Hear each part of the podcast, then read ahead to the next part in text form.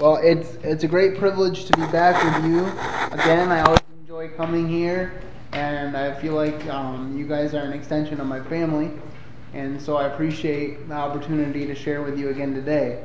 It's a great privilege of mine today to have my parents and a couple of my many siblings with me uh, this morning. So if you haven't greeted them, uh, make sure that you make them feel welcome after the service. Um, we'll be all over the scriptures today. So I hope that you have your page turning finger limber and uh, that, that some of you are ready to read some scriptures for us this morning. Before we begin, let's turn our hearts toward the Lord. Heavenly Father, uh, we thank you for the privilege of being here today.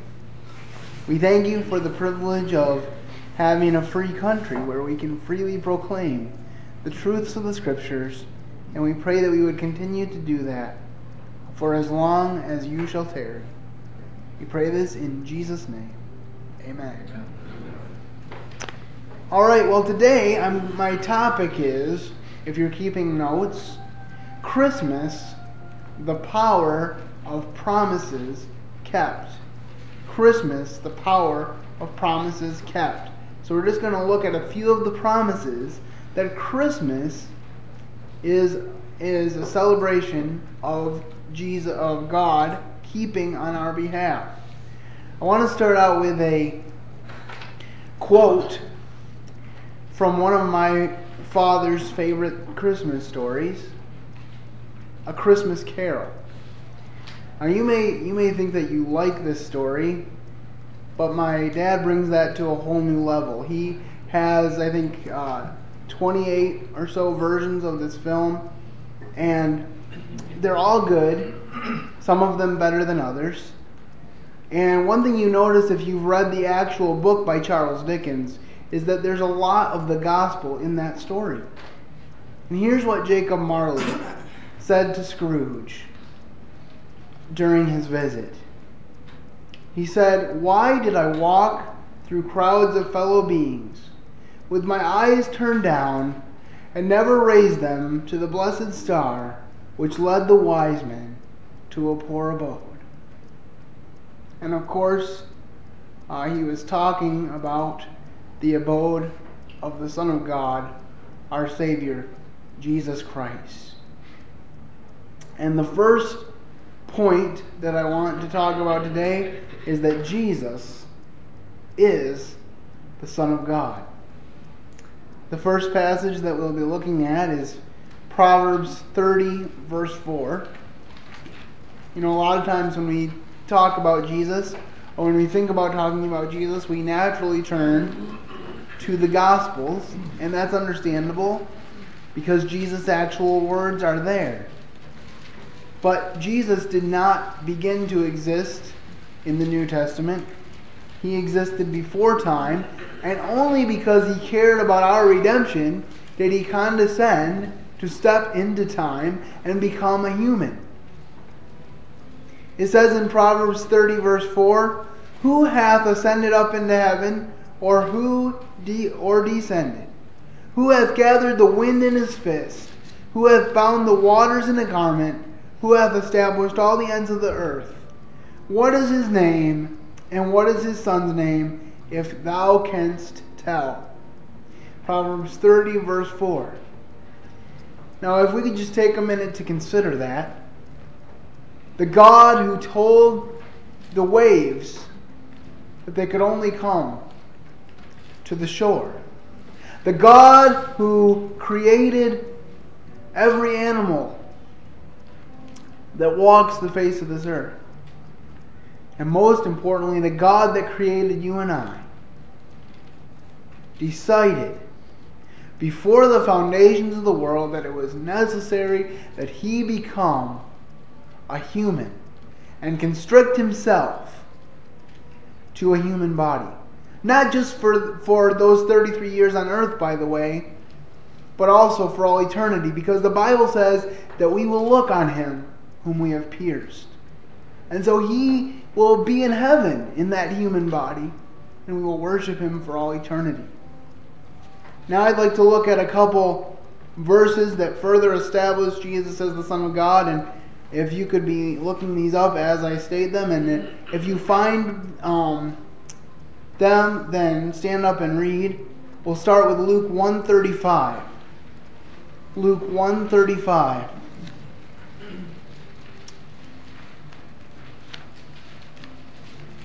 This, of course, is the angel Gabriel talking to Mary. And um, so we'll read this verse.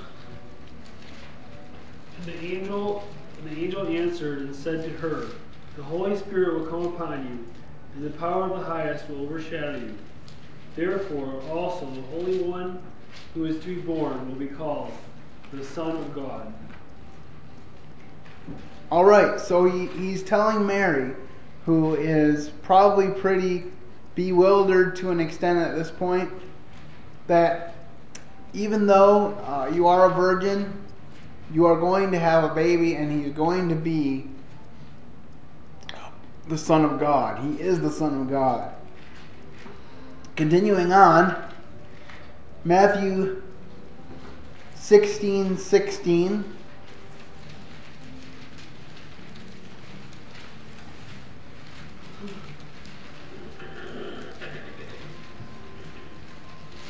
And Simon Peter answered and said, Thou art the Christ, the Son of the living God.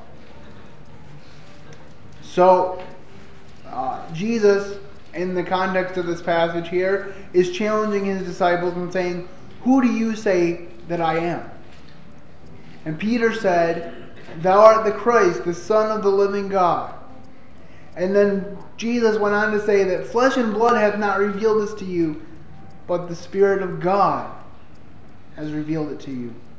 And that's one of the questions that I hope as we continue to go through this message today, that you will answer in your own heart. Because Jesus is asking you the same question Who do you say that I am?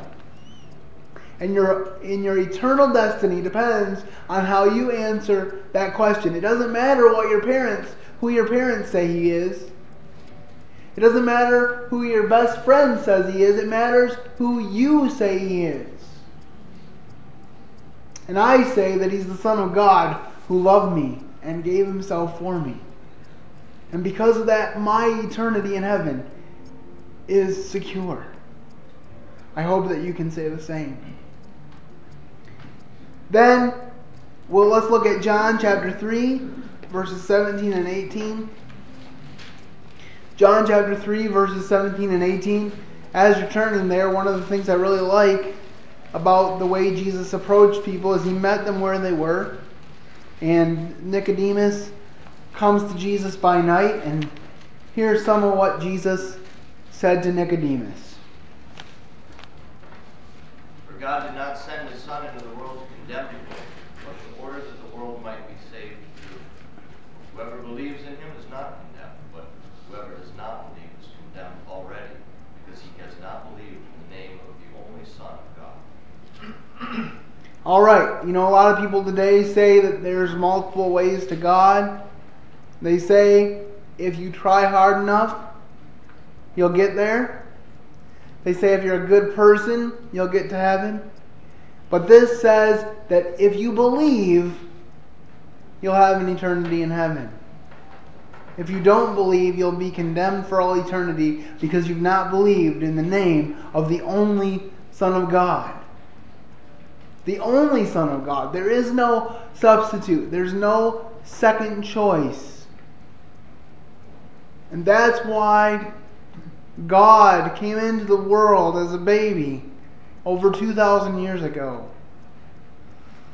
For our sakes. For our sakes, he became poor. His parents weren't exactly rich as far as the world is concerned. We know that because of the offering they gave at the temple. But we also know that he was became poor just to become human. Because he gave of the glories of heaven. And he said in John chapter 17, Father, restore to me the glory that I had in your kingdom before the world was. So he gave up a lot on our behalf to even come here. The second point I want to make, second promise kept is Jesus was to be born of a virgin.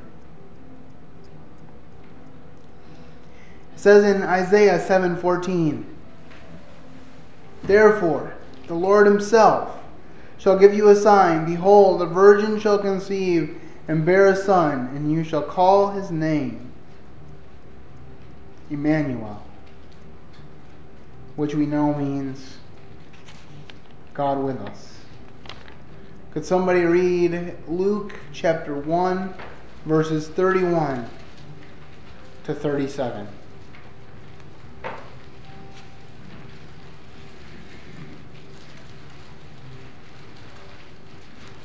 This is, uh, I believe, Mary responding to the angel's news. Luke 1 31 to 37. And behold, you will conceive in your womb and bring forth a son, and shall call his name Jesus. He will be great and will be called the Son of the Highest. And the Lord God will give him the throne of his father David. And he will reign over the house of Jacob forever, and of his kingdom there will be no end. Then Mary said to the angel, How can this be, since I do not know a man? And the angel answered and said to her, The Holy Spirit will come upon you, and the power of the highest will overshadow you. Therefore also the Holy One who is to be born will be called the Son of God. Now indeed, Elizabeth, your relative, has also conceived a son in her old age. And this is now the sixth month for her, who was called barren. For with, with God nothing will be impossible. Okay, and if you go a little farther on, Mary says, Be it so unto thine handmaid. So she is saying, This is overwhelming to me. I don't understand it. But the Lord's will is what I want.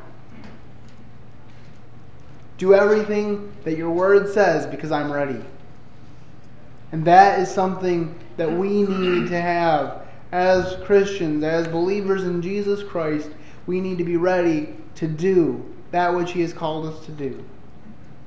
I was challenged about that uh, last night again. That it's not about the earthly successes or the way the earth measures success. Because sometimes on that basis, life can be discouraging. But it's about doing what you're called to do and doing it with all your might and knowing that God will provide the answers. I also like the way God provides encouragement. Because Mary is sitting here contemplating the impossibility of having this baby when she's a virgin, when she has not um, done what is necessary to have a baby. And then the angel says, But Elizabeth, your, your cousin, who is called barren, is six months along with her own baby, her own gift from me. Why? Because nothing is impossible with me. So I want you to remember that as well as whatever you're going through this holiday season. Christmas tells us that nothing is impossible with God and that He will work out His will in His time, in His way, with His resources. And I need that message as much as you do. I, I struggle a lot with trusting Him. But He puts up with me anyway and continues to bless me. And I, I want to share this quote now from Augustine. And just think about this. It kind of goes back to the verses that we started with. Augustine said, He was created of a mother whom He created. He was carried by hands that He formed. He cried in the manger in wordless infancy. He, the Word, without whom human eloquence is mute. Augustine.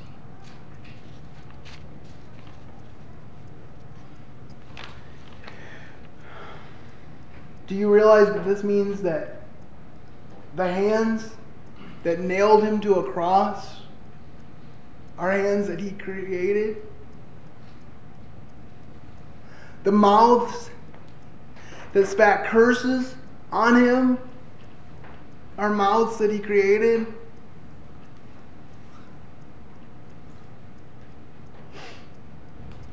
The hands that plucked out His beard are hands that He created. It's just amazing to me. And I don't think we pause to consider it nearly enough.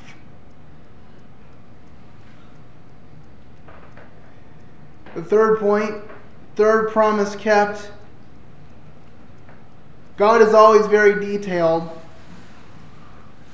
And he says Jesus is going to be born in Bethlehem. So the third point, Jesus was to be born in Bethlehem.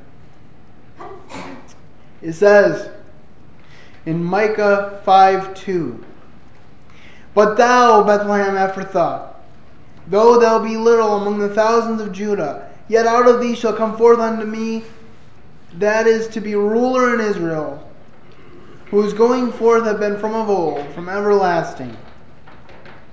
Remember, Jesus was there at the creation of the world. He didn't have a beginning. And he didn't have an end, even though the devil thought he had an end, because he was hanging on the cross and the devil thought he won. But three days later, he found out that he was wrong. And when Jesus rose up from the tomb, it told the devil that his days were numbered and that he was doomed. Can we look at Matthew chapter chapter 2 verses 1 to 6? Matthew 2 1 to 6. This is the wise men coming to find the king of the Jews. Matthew 2 verses 1 6. Now, after Jesus was born in Bethlehem of Judea in the days of Herod the king, behold, wise men from the east came to Jerusalem, saying, Where is he who has been born king of the Jews? For we have seen his star in the east and have come to worship him. When Herod the king heard this, he was troubled, and all Jerusalem with him. And when he had gathered all the chief priests and the scribes of the people together, he inquired of them where the Christ was to be born. So they said to him, In Bethlehem of Judea, for this is written in the pro- by the prophet. But you, Bethlehem, in the land of Judah, are not the least among the rulers of Judah. For out of you shall come a ruler who will shepherd my people, Israel. And and this should have been this should have been an exciting time for the people of Israel. Because they they were told from all the time they can remember, all the way back from the, the time of Abraham, Isaac, and Jacob, because Abraham was said told I will was told by God, I will bless those who bless you and curse those who curse you. And out of your seed every nation of the world will be blessed. So from the time of their forefathers they're told the Savior's coming. I'll send him to you. And yet what does it say later in that passage? Just a few short verses after that. It says, All that Herod was troubled, and all Jerusalem with him. The angel said to the shepherds on that hillside that night, I bring you good tidings of great joy, which shall be to all people. For unto you is born this day in the city of David a Savior, which is Christ the Lord. And then they showed him where to find him so they could go worship him. And not only that, but he, he, he reached out to Gentile kings from across the world and said, Come worship the king. And of course, Herod wants to get rid of the baby, so he tells the wise men, Go and bring me word so I can worship him again. But then the wise men were sensitive to God in their dream, and they went another way, and Herod was mad, and we know that he killed all the baby boys two and under, and that Jesus escaped to Egypt because his time had not yet come. How many times do we read in the New Testament that Jesus was, they attempted to kill Jesus or arrest him, and yet they couldn't do anything? Even the time when these soldiers were sent to arrest Jesus, they came back empty handed, and their leader said, Why? And they said, Because no one spoke like this man. And the people of Israel said that he spoke as one having authority and not as the scribes. It's because he didn't speak empty words. He spoke words of life. He was the life. He is the life. And so he wasn't going to allow anyone to take him apart from the timetable and the providence of Almighty God. He said in John chapter 10, No one takes my life, but I lay it down. I have both power to lay it down and I have power to take it up again. This, this commandment have I been given by my Father. And of course, we know that he would lay it down. That's the last point that I have to make today. Jesus was sent to save us. He didn't just come, as some would say, to do good deeds and spread good cheer. He came to save us.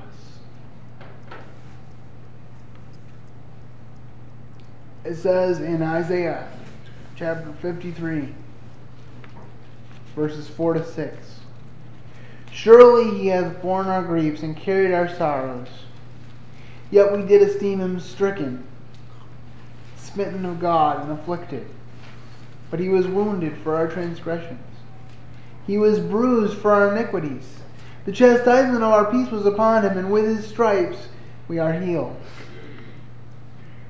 All we like sheep have gone astray. We have turned everyone to his own way, and the Lord hath laid on him the iniquity of us all.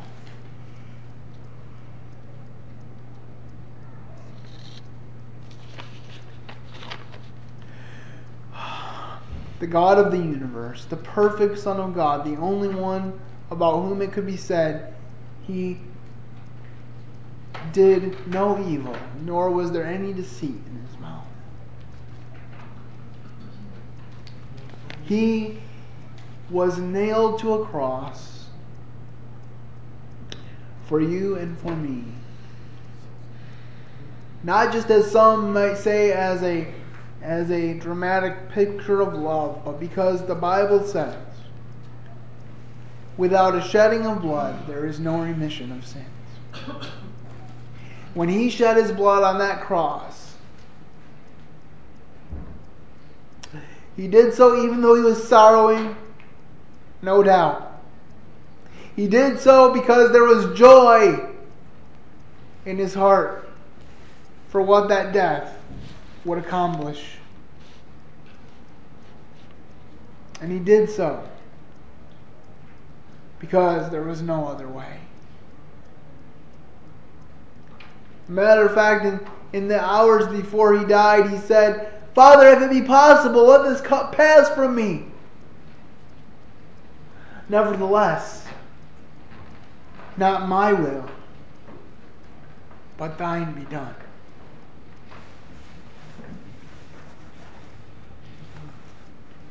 And after he passed away, after he was crucified and rose again the third day, many of his disciples followed his example and laid down their lives for the sake of the gospel of Jesus Christ. Jesus, Jesus even prophesies this for Peter. He says, There's a time coming when right now you can go where you want to go, you can say what you want to say.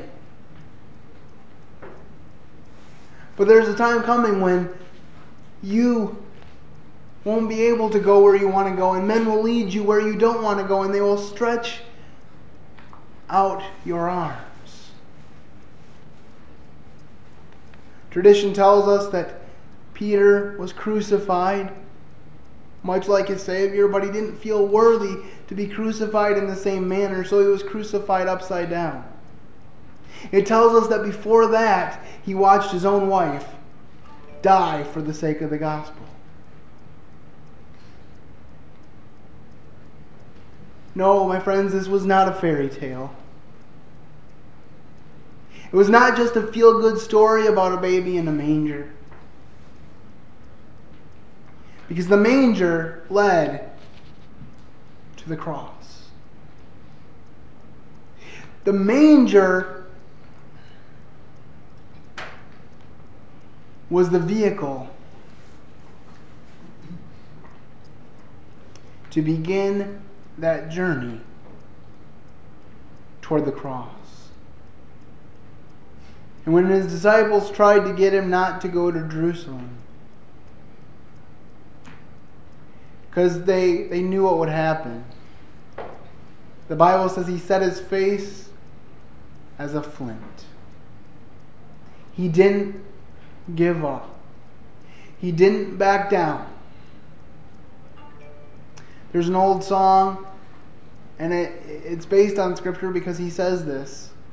But the song says, he could have called 10,000 angels, but he died alone for you and me. Um, in Isaiah chapter 9, it says, For unto us a child is born, unto us a son is given and Charles Spurgeon once asked a crowd, Has that child been given for you? And there's a sense in which he, he said, he went on to say, that if you have not trusted him as your personal Savior, he has not yet been given for you. But this can be the best Christmas ever if you trust Jesus Christ as your personal Lord and Savior. If you bow your knees to Him.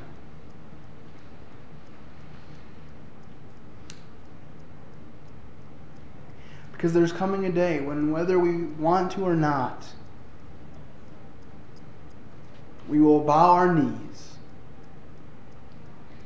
to Jesus Christ. Every person who has ever lived on this earth will do so. And even the most staunch atheist that you can think of is going to confess that Jesus is Lord to the glory of God the Father. But for some, it will be too late. Because if you wait until after you die to confess the Lord as your Savior, as the Lord, it's too late. So I encourage you, implore you, beg you even, to confess Him as Lord now. So that when you get to heaven, and, and, God says, Why should I let you in? He doesn't, you don't look and say, well, because of all the good I've done, because if we're honest with ourselves, even the good that we do can be tainted with our own self interests and our own more, more, motives. The Bible says that our righteousness is as filthy rags. So if you really want to go to God with your own credibility, on your own merit, that's up to you. But I don't have a merit to go before God under. So I stand upon the only merit which will allow me to enter into the presence of God, and that is the merit of my perfect, righteous Savior, Jesus Christ. Everybody thinks about all the problems in this world, and they think that the government or somebody else can solve them, or if they just have enough ingenuity that they can figure it out. We've been trying to figure it out for 6,000 years since the beginning of the world. And we're no closer than Adam and Eve were after they got kicked out of the garden.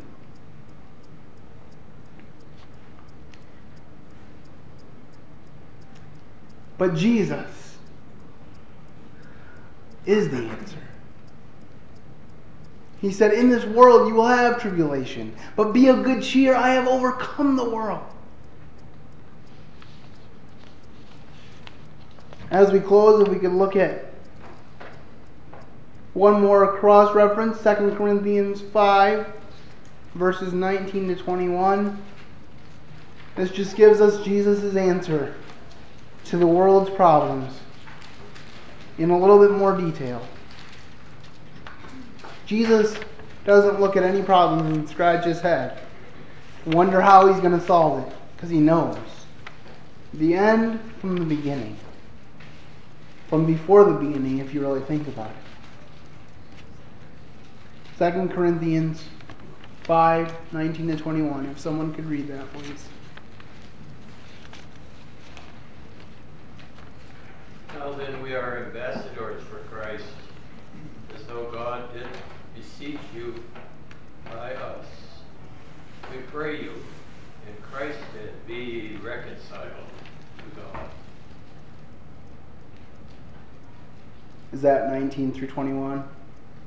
For he hath made him to be sin for us who knew no sin, that we might be made the righteousness of God in him. So that's the answer. We cannot do anything of ourselves. The Bible says that the heart of man is deceitful above all things and desperately wicked. Who can know it? But he who knew no sin became sin for us that we might be made the righteousness of God in him. I don't know about you, but I know a good deal when I see one. And I encourage you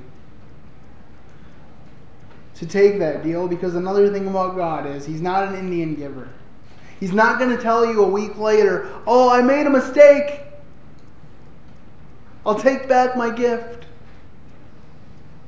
No, because as we've seen in this whole discussion, this whole time we've been together this morning, that Christmas is about the power of promises kept.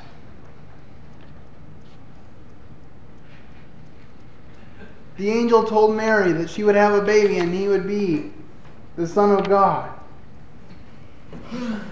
And he was. God told Isaiah that Jesus would be born of a virgin. And indeed, he was.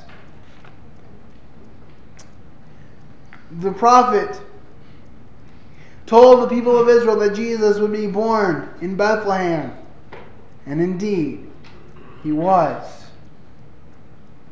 The prophet said Jesus would come to save our sins and to set us free from their power. And indeed, he has. John the Revelator says that Jesus is coming again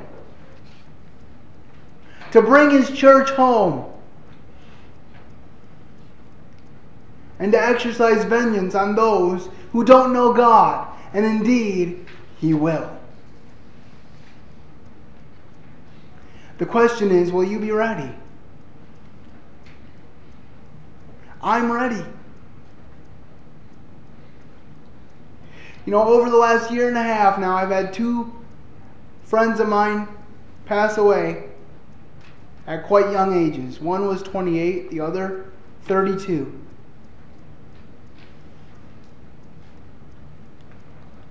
And what that tells me is none of us knows when it will be too late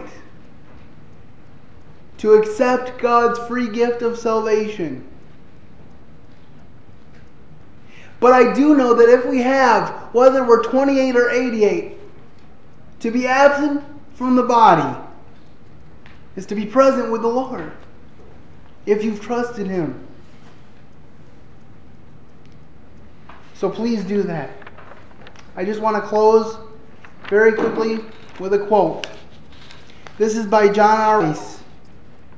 He says, You can never truly enjoy Christmas until you can look into the Father's face and tell him you have received his Christmas gift. So, let today be the day that you look into the Father's face and tell him you received his Christmas gift. And if you have already, let today be the day that you thank him once again. That the God of the universe came into the world and became a vulnerable human baby, and grew up, submitting himself to earthly parents, dealing with brothers who didn't believe in him because he loved us. May the Lord bless you this Christmas. Let's close in prayer. Heavenly Father, Lord, we thank you for the gift of your Son. We thank you for the power of promises kept. We thank you that we can trust you because you've kept your promises in the past, that you will continue to keep your promises, that you will be with us to the end of the age. And praise be to God, you'll be with us for all eternity. We pray this with thankfulness in our hearts because of our risen Savior, the Christ of Christmas. In Jesus' name, amen.